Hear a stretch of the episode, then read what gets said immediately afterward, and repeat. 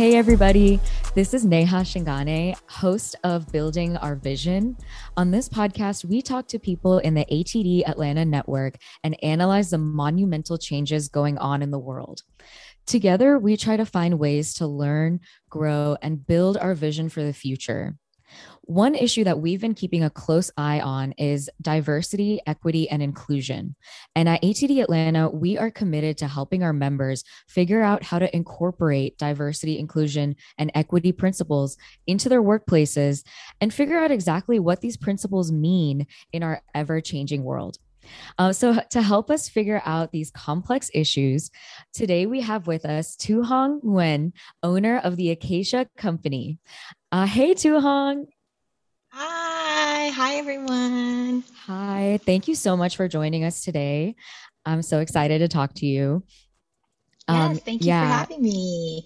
Full disclosure, Tu Hong and I knew each other back in college. Um, and we went our separate ways for a while and then found each other through uh, LinkedIn and DEI, basically. Um, and uh, yeah, I um, started a I, I joined one of her workshops realized that she was doing great work um, and i'm so excited to talk to her more about what her work is today. Um, so okay this season on building our vision we're doing something new um, instead of like getting into your background and you know talking about all of the you know your life story and everything i just want to ask you some hard hitting questions that are going to get to like your very essence. Okay. um, so okay. what I want you to do is just answer like off the top of your head, you know, don't, don't think too much about it. Um, so my first question is, what Harry Potter house would you be? I would be a Hufflepuff with like Ravenclaw tendencies, but mostly Hufflepuff. yes, awesome. Um, Okay, if you could only have one meal for the rest of your life, what would it be? Mm, so I'm I'm Vietnamese, and so Vietnamese food is at the top of the list. Vietnamese food has very good soups, like any soup, really. Like most people probably know pho, but you, really any Vietnamese soup, I could just eat that forever. Oh my gosh, you're so right. I think yeah, that's top 10 for sure. um, okay. And then my last question is what's the fastest you've ever driven your car? So I have a pretty old car and that limits how fast I can go. um, but the fastest I've driven it, I think I've reached like 90, 90 miles per hour. Um, for the, for the international folks, it's like 145 kilometers. Yeah, that's, that's it. Not I don't know why I like that question so much. I feel like, you know, it's like a it's like yeah. first of all like how fast have you actually gone and then second of all is how much are you willing to admit to other people? Yeah. how fast you um, I've definitely gotten a speeding ticket, so yes. That's funny. um okay, cool. So I feel like I know you. I feel like we're like family now. Um, and so I want to talk to you a little bit about your company. Um, can you tell us a little bit about the Acacia Company? Um, what do you do and who do you help?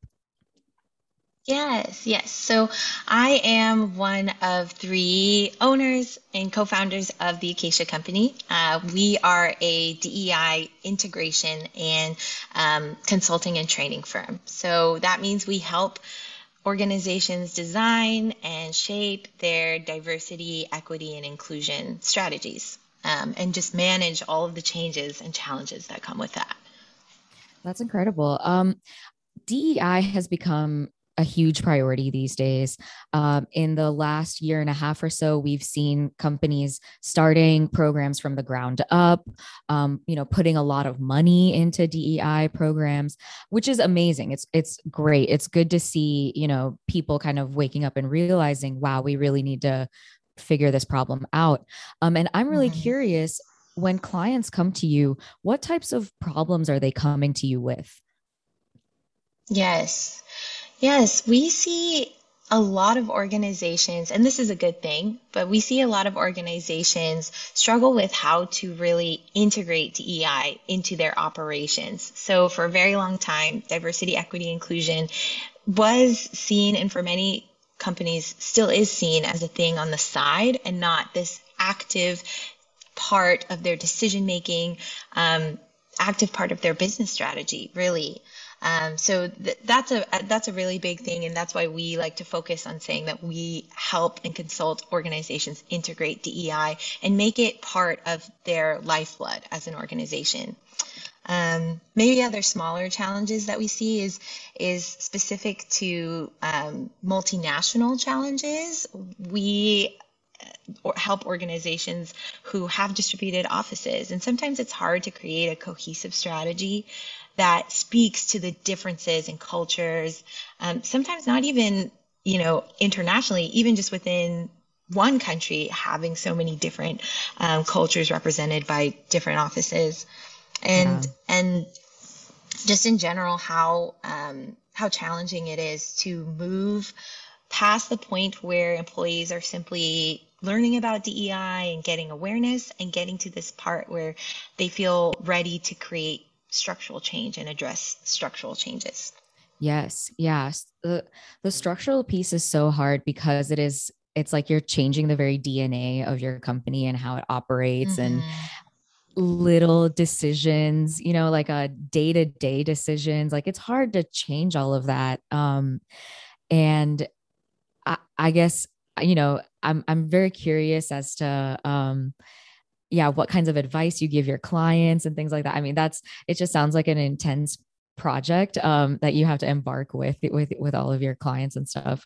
Um, so um, at like what point of the journey usually are you talking to your clients? Um, you know, are you trying to look at people that are at the beginning of their journey or like, you know, they've already implemented some things? Like, where are your clients usually?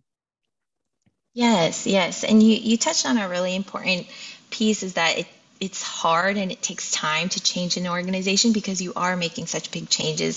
So there's definitely stages and steps to do that in a way that's sustainable. Um, we like to help organizations really our, our, expertise is really in this this spot where organizations have done some DEI initiatives.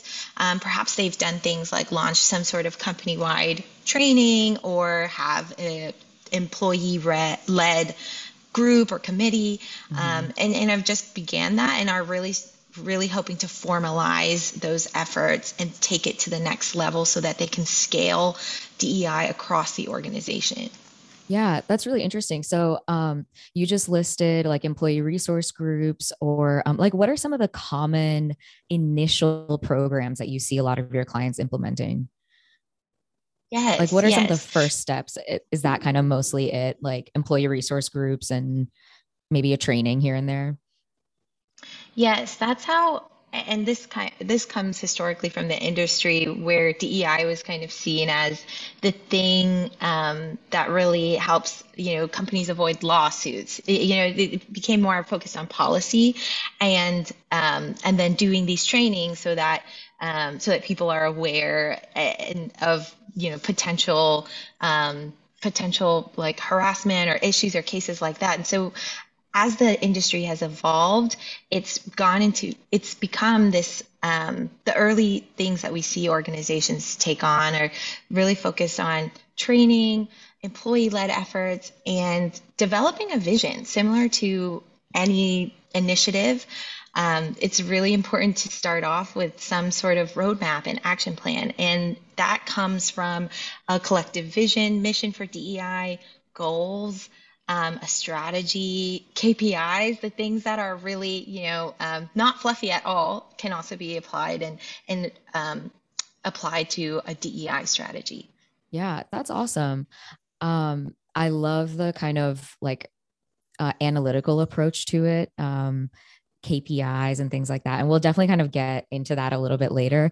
Um, but what I want to know from you is like, um, in the past year and a half, or you know, maybe some of the early efforts that you've seen, which are great. We love, we love to see a DEI program and initiative. Mm-hmm. Um, but I want to focus a little bit on like where can we improve um, on a lot of DEI issues, and I want to know from you like what are some of the issues maybe that you've seen uh, with programs that clients have been implementing? You know, where do we need to course correct a little bit?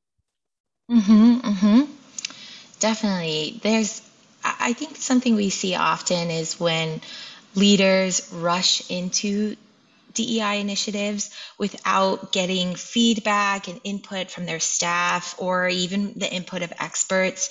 It's hard to just go into an organization and, um, you know, just develop a mission and goals when really the the outcome is that the lives of marginalized employees are, become better and that their experience at the company become better. And so direct and that requires listening to what are their pain points and challenges um, and incorporating them and having this bottom up approach to developing your dei strategy. So that one is a really big one um, another big one we see is is rushing into a diversity recruitment project. That's kind of the top of mind thing when people think about how to grow diversity equity inclusion. They think well i look out at my organization. It's not very representative. I need to hire people.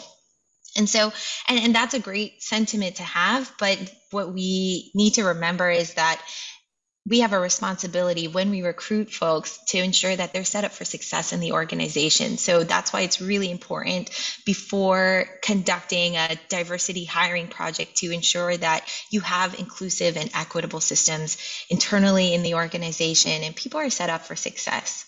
Yeah.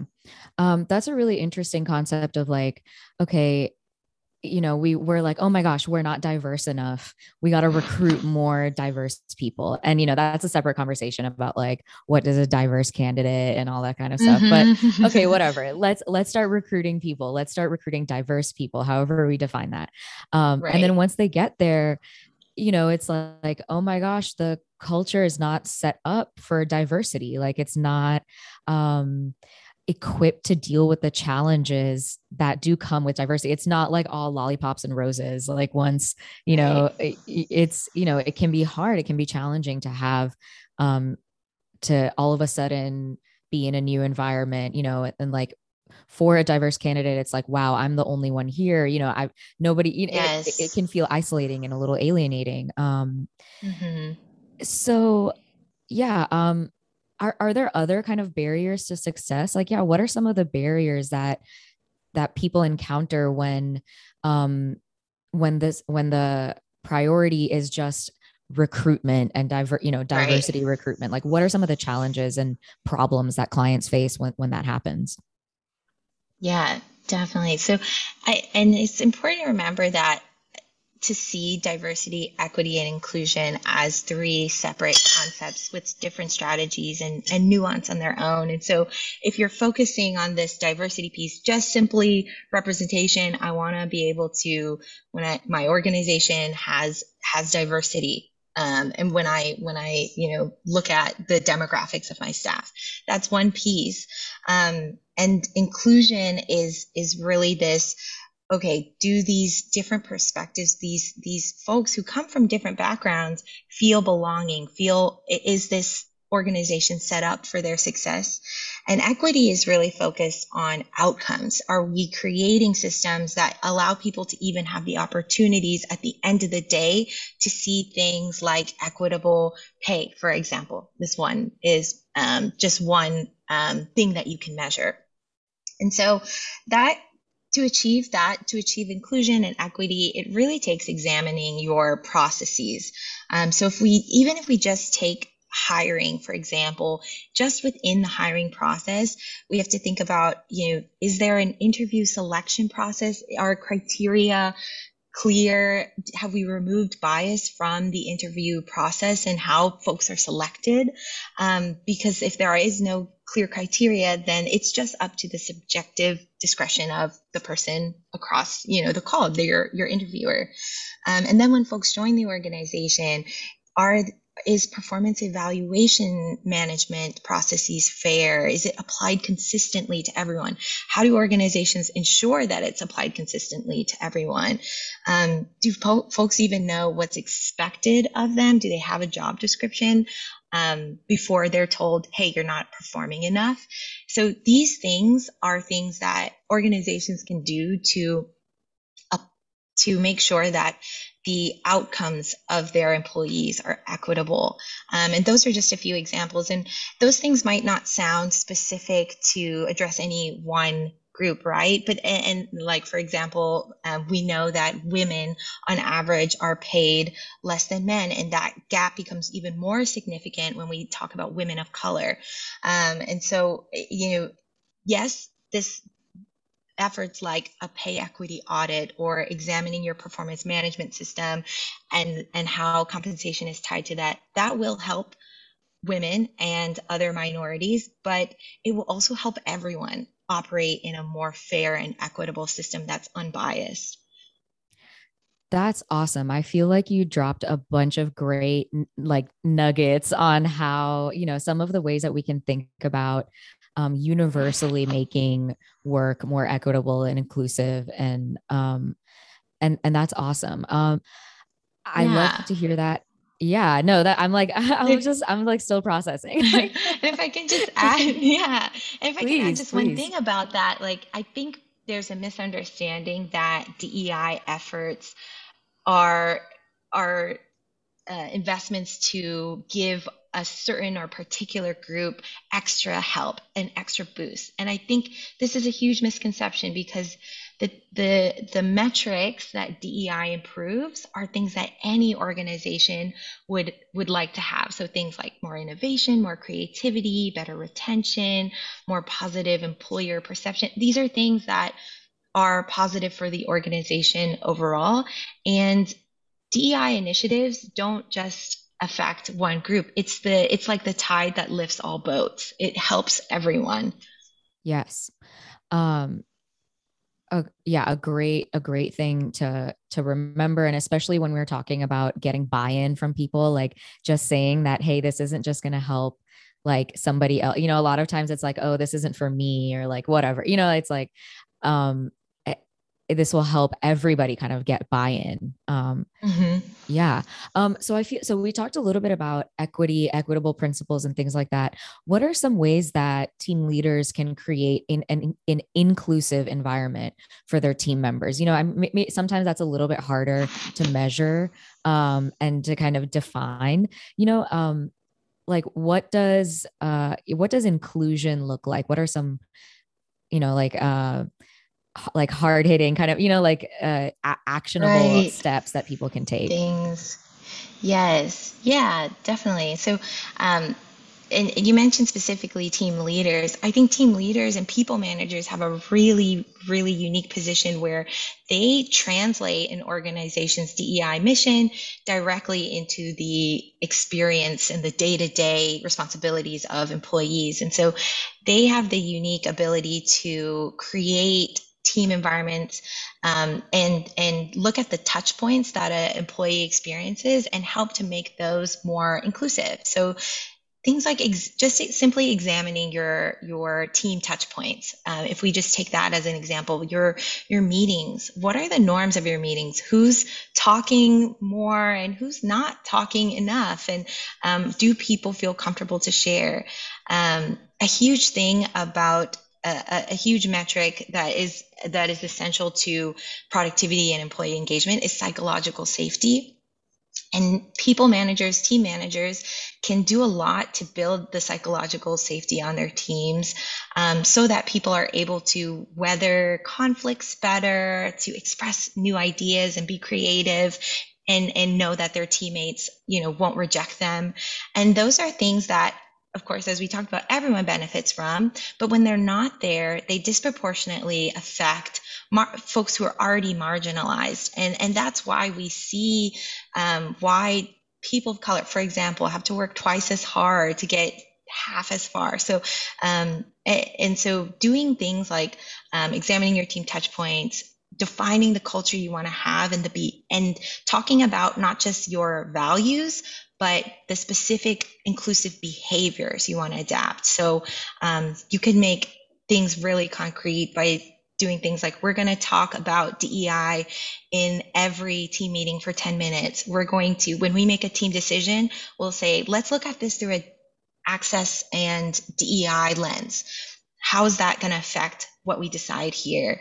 Um, little things like that can start to shift DEI on a on a team level. And um, yeah, I, I, think organizations can do that, of course, on a more systemic and operational level. Um, and the yeah. idea is to really build build fluency and consciousness and competency for for these topics. Yeah. Um, earlier, you were saying that um, a successful DEI strategy uh, has to be kind of a bottom up approach um, where we're talking about employee health. You know, we have to talk about everybody from the bot, like um, the whole range of, of the company. Um, but I want to talk a little bit, kind of get a little bit more into what is the responsibility of leaders in the organization. Um, is it, you know, why is it crucial for uh, a successful DEI program to have some executive level of support? Yes. Yeah. And, and um, I love this question because it kind of shows that employees, like your individual contributors and your leadership, can work hand in hand um, because you need the input from staff. You need to actually tap into the personal experiences of your employees. But support from leadership is crucial to really make sure that DEI programs scale and um, executive sponsorship really helps push those initiatives forward across departments, um, across the organization, really helps to add that weight um, to why DEI is important. Simply, and you can see that just simply by how uh, a training can change if there's an executive in the training sitting next to you, learning about inclusive language, for example, and and demonstrating and showcasing that. So if that's already powerful, um, imagine when an executive says, "Okay, I think." DEI should be part of our strategic pillar this year, a strategic focus area this year and so that that's why the executive level sponsorship is so important. That's awesome. Um, so when you talk to clients, like who are you usually talking to? Are you talking to the executive level people or like who is usually your point of contact in a company? Yes, it, it happens in different ways. Um, we've had a mix, so we've had it be very very top down actually, where the the president will reach out to us um, or an executive or like a VP HR. Um, but we've also had interested employees reach out to us and say, "Hey, we've got some start. We've we started some efforts, and we'd like to learn how to formalize it um, and get you know more more um, movement and engagement with our DEI programs. Usually for for that we we encourage them to still look for executive sponsorship because it can only go so far. You certainly employee groups can can do a lot to create what like amazing programming that helps build the culture of the organization. But to really address those systemic and structural changes, um, executive sponsorship is, is going to be necessary. Um, so there's a couple of avenues and ways in, um, but yes, eventually it does need to, we do need to see the leadership accountability um, and investment. Because it is a systems level change, like the whole company has to be involved. Like we talked about yes. yeah like the the very dna of the company has to change um right. and if we talk about like power and privilege i mean we can't ignore the fact that leaders simply have more organizational power. They they have more scope in what they're able to implement. And so um, it it helps to have their investment um, and their personal commitment yeah Oh man, talking power and privilege would be a great podcast uh, uh like show. That would be amazing. Yes. yes. We actually have a um, training of, that's titled that. Um, really? but yes, it's yeah, it's a uh, it's um I could talk about it all day. okay, next episode. We gotta we gotta get yes. into this. Um, um okay, so so somebody reaches out to you and they're like, hey, we've started some DEI um, initiatives, blah, blah, blah. We want to formalize it. What do you tell them? Like, what are the stages to you of implementing a DEI program? Like, I want, yeah, where do where do people usually start? And then what's like the end goal of a good DEI program? Mm-hmm. Yes. So we have a model for diversity, equity, and inclusion integration that we've seen really works for organizations. And it's four stages. Um, all defined by the different types of activity and and have a different threshold to get from one stage to the next. So the first stage is building awareness. That's simply um, building the the skills and the um, the competencies and and just general knowledge of your employee staff that can be defined by employee led efforts like committees or employee resource groups. Um, could also be these sort of large company wide trainings. Um, but the idea is to just tr- put stuff out there that starts to um, get the attention of folks and and starts the conversation for DEI in this organization and signals to people that we can talk about this and we want to talk about this. Yeah, um, that's kind of what, like the marketing kind of thing where you like we're like, yeah, we're we're DEI focused. Sometimes I feel like people can get into the trap of like putting a rainbow on something or putting a black yes. square up or whatever. Yeah. Yes, and it doesn't. It, absolutely, it doesn't stop there. That's just yeah. like the first stage. Step one. Step yeah. one. yeah. Yeah. Yes. and so the second stage is gaining momentum. And so what you want to do for to get to the next stage is you really want to start to demonstrate success.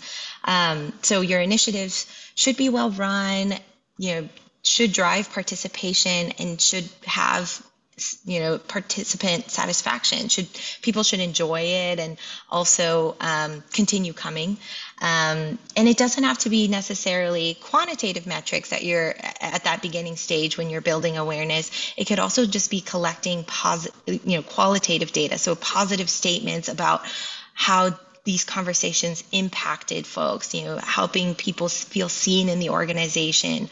Um, and, and like you said, this is just the first stage. It's important to kind of build, to, to kind of address it um, mm-hmm. and build awareness in the beginning mm-hmm. before you go to the next stage, which is gaining momentum, as we call it. And what that essentially means to us is now it's time to formalize and add structure. So start to think about this is where the stage where DEI should be integrated into your values, your mission, your your um, strategic goals and pillars, and you should start thinking about how to how to create processes that are um, consistent and and can be stood up um, and, and allow everyone to participate in.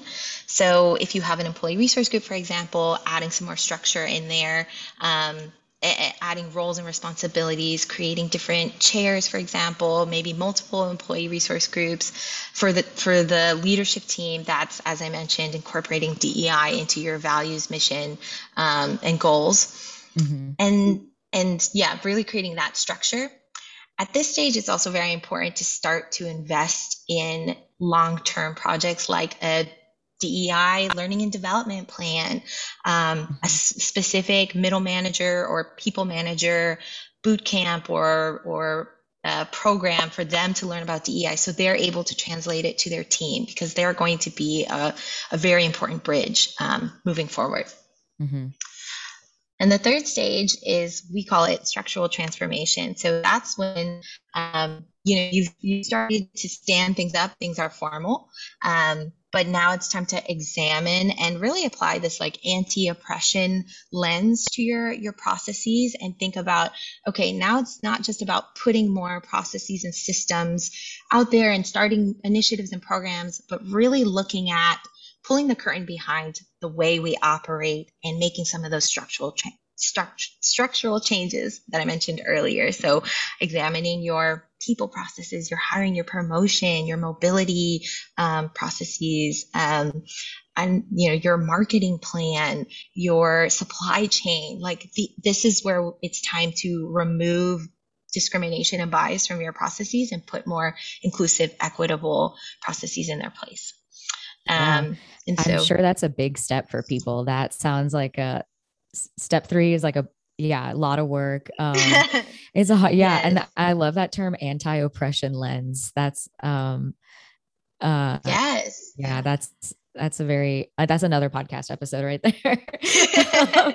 yes, absolutely. It, it's it's um, that stage is it, you know it. I think for a lot of folks who are very passionate about DEI, they want to jump right into the structural transformation stuff I mean, and I, I, you know, I'm guilty of that too. It's, you know, it's time to address the barriers. Yeah. Unfortunately, organizations. Let's talk about. Let's call it out. Like, yeah, this is a white supremacy, yes, exactly. structural racism. Yeah. yeah. Like, let's say all the words. Like, let's do it. yes, and and those yeah. things are are so important because that's the point, right? That's what we mean by equitable outcomes and actually creating an environment that fosters inclusion.